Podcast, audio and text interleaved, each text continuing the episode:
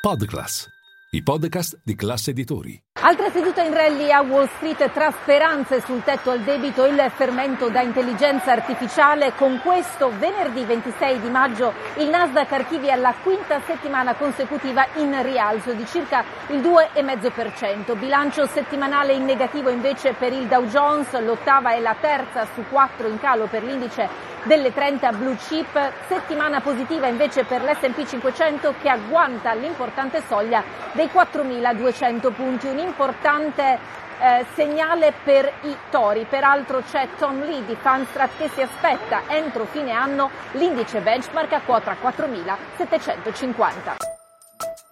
Linea mercati.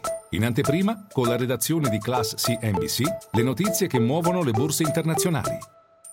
Oggi a frenare il comparto delle utility non a caso è difensivo e neanche a dirlo il migliore è invece quello tecnologico, il leader di questo 2023. L'oro ha invece archiviato la terza settimana consecutiva in rosso di circa l'1,2%, altra settimana in rialzo invece per il WTI, mentre da segnalare sul fronte dei treasury come il rendimento a due anni abbia registrato il balzo settimanale maggiore da settimana settembre di circa 30 punti base, siamo arrivati a sfiorare il 4,7%. Sul fronte del tetto al debito continuano i negoziati, si parla di progressi, resta da risolvere qualche questione legata ai requisiti con cui la gente può accedere a dei ehm, programmi anti-povertà. Per quanto riguarda invece il quadro macroeconomico, l'inflazione negli Stati Uniti resta troppo alta, così come misurato dal PCI di aprile che è tornato ad accelerare deludendo gli analisti. Ed ecco che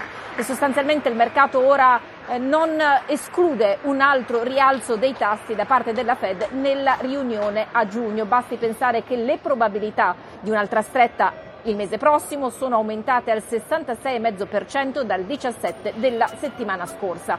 Intanto il Fondo Monetario Internazionale attraverso Cristalina Georgieva dice che negli Stati Uniti i tassi devono salire al 5,5% per frenare l'inflazione.